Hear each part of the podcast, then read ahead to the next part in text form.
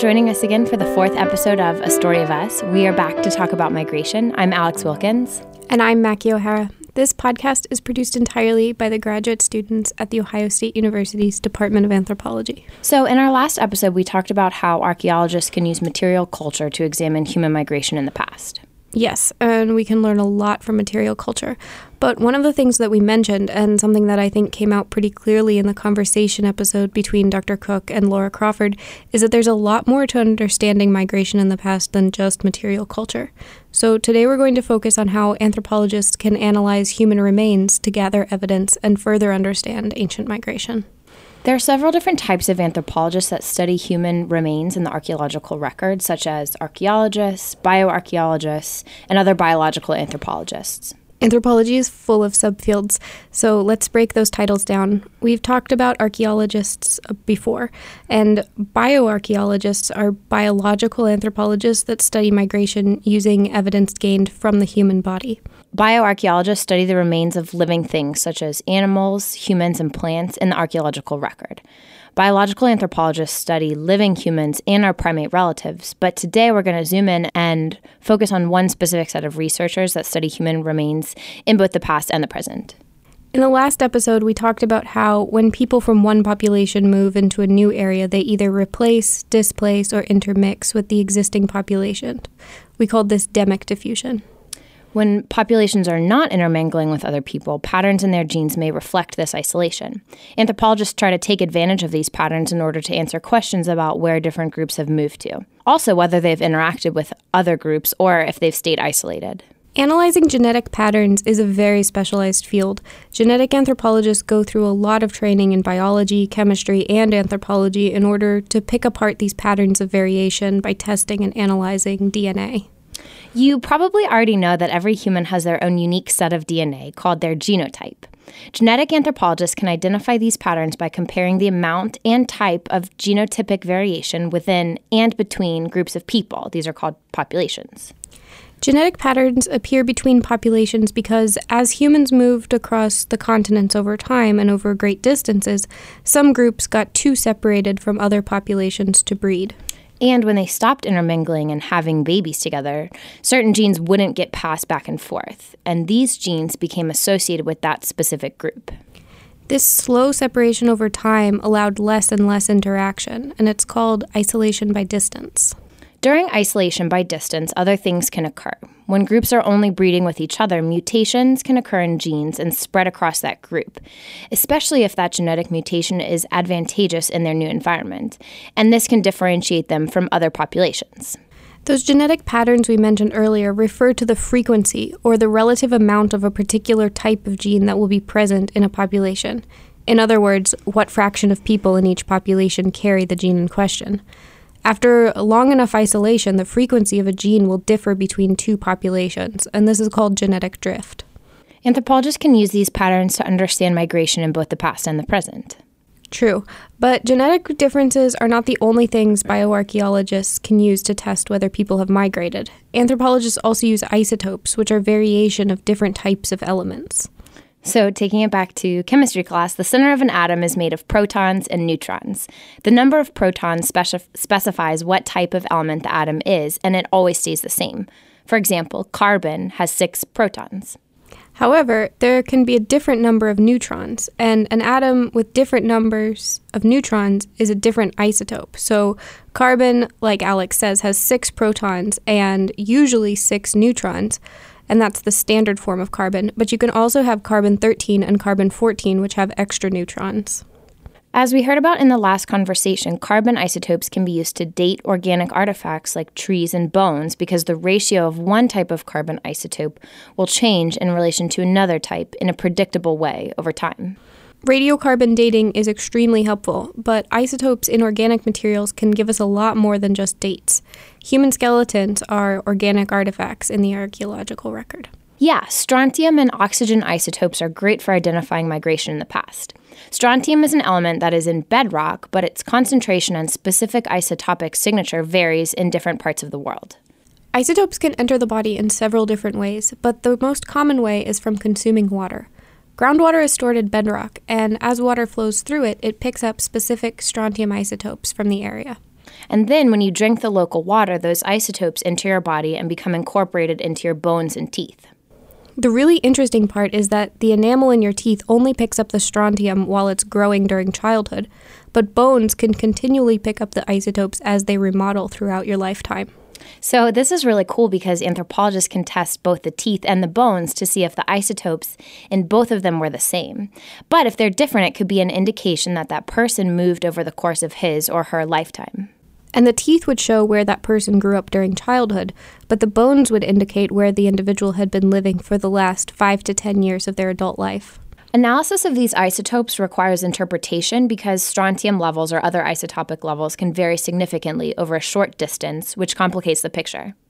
So, bringing migration into this, strontium isotopes can help us identify specific individuals who moved sometime between childhood and adulthood. But that's on the individual level, and when we're studying migration in the past, we're usually looking for whole groups of people moving. So, using DNA and isotope analyses together can be used in anthropological studies of both the past and the present. For example, an anthropologist could be interested in the movements of people into and around the Indian subcontinent. They could test DNA in both archaeological human remains and modern people living in India to see whether the relationship between them is close. DNA and isotopic analysis can be really powerful, but there is a drawback. In order to run these tests, portions of bones and teeth have to be destroyed and cannot be replaced. It's a pretty small amount, but everything in the archaeological and fossil record is really precious and very limited. So anthropologists try to avoid these destructive analyses if at all possible. The good thing is that there are lots of ways biological anthropologists can estimate how related individuals and groups of individuals are to each other and how they may have migrated throughout time. Yeah, our genes control how our bodies grow and develop. Genes even control parts of our body that seem very fixed, like the shape of our bones and teeth. Because of this, biological anthropologists can look at the bones that make up the head or cranium. The cranium is really complex. When you're born, your bones haven't hardened all the way yet. So, as you're growing up, all of your bones have to grow up and around to support the existing structures that you're using every day, like your brain, your eyes, and your tongue. So much is going on when you're growing. So, imagine this is like a big group project and you've got people working on all different parts, but we still have to communicate with each other like building site managers that ensure that every part of the building is strong and has the right measurements so that when it's finished, the structure is strong and dependable. Building inspectors can look at the final shape of a building and see how the construction workers and managers worked in coordination to build the final structure. Anthropologists can do the same thing by looking at the shape of adult crania to see how each group of genes built their own sections of the cranium and how they integrated the entire skull together. Anthropologists look at metric or measurable traits of the cranium. Basically, what they do is measure different distances between various features of the cranium. The neurocranium, or the round part of your head, protects the brain and grows slower than the rest of the cranium. Humans have really, really big heads compared to the rest of our body. So the base of your cranium has to support your brain as it grows. So this part of your body grows to its full size really quickly and your face is growing at the same time as the neurocranium and the base of the cranium. Your senses of sight, taste, and smell are all housed in this area, plus, your upper and lower jaws have to grow in coordination so that they meet and you can chew and eat and speak. The face is really complex and takes a lot of coordination between the genes that control growth and different ones that control development. Going back to genetic drift, the genes that tell the cranium how to grow and exactly what shape it should be can shift a little bit between different populations. Patterns in cranial shape will start to show when all of the different st- distance measurements are analyzed together, kind of like a puzzle. You understand a little bit more every time a new piece is added, or measured in this case. And these patterns can denote different population groups. It's the same idea as DNA, but using the shape of the cranium that that DNA specifically codes for. These physical features controlled by the genes are called the phenotype, or the physical expression of the genotype. So, the shape of the cranium is the phenotype, and the specific combination of genes that tells the cranium how to grow are the genotype. Anthropologists can see patterns in the phenotype, just like we discussed earlier with the genotype. There are some other factors that can affect what the shape of the cranium ends up being, for example, environmental stresses. But we'll talk about that in our next series.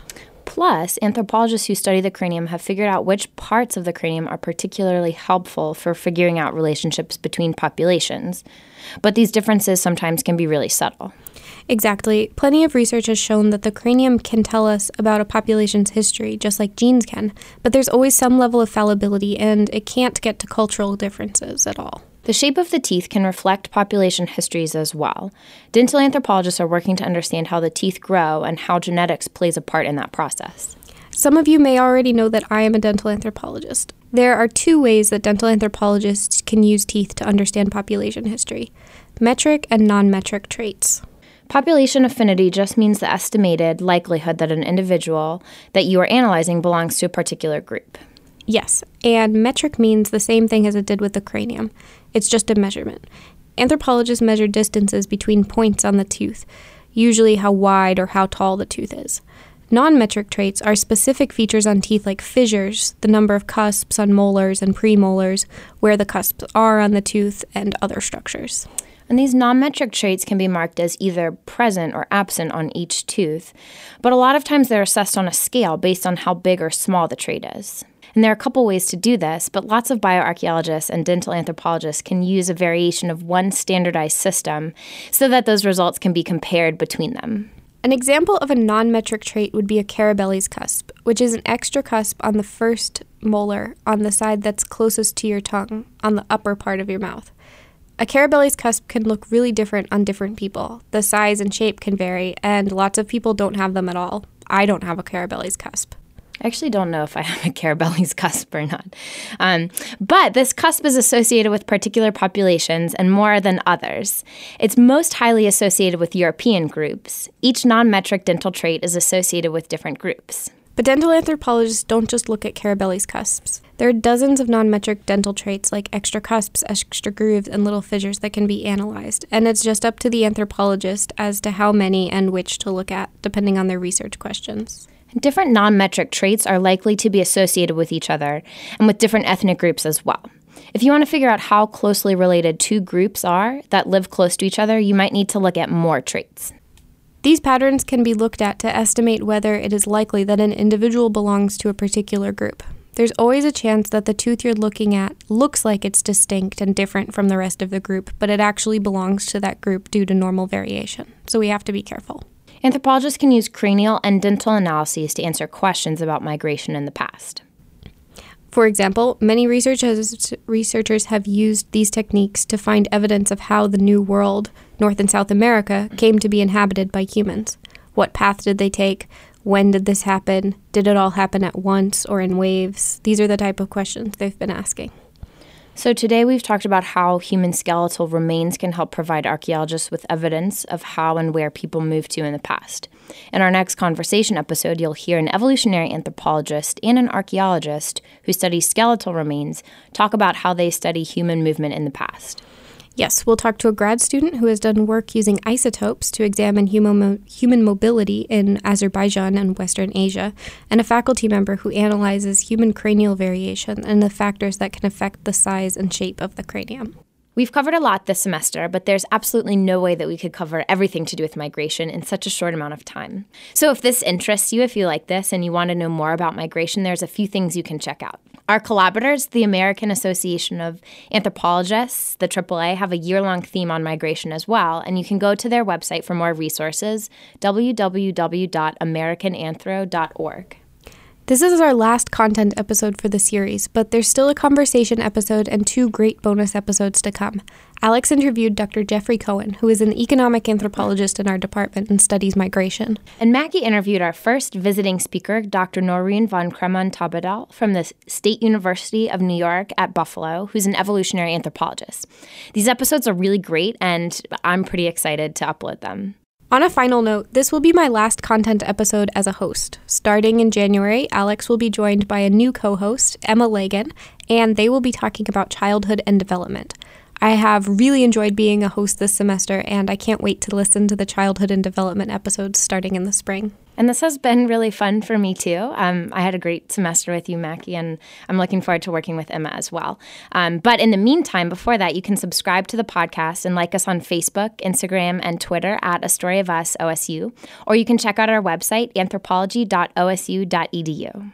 And leave a review of the show on iTunes. The more reviews we have, the easier it is for people to find the show.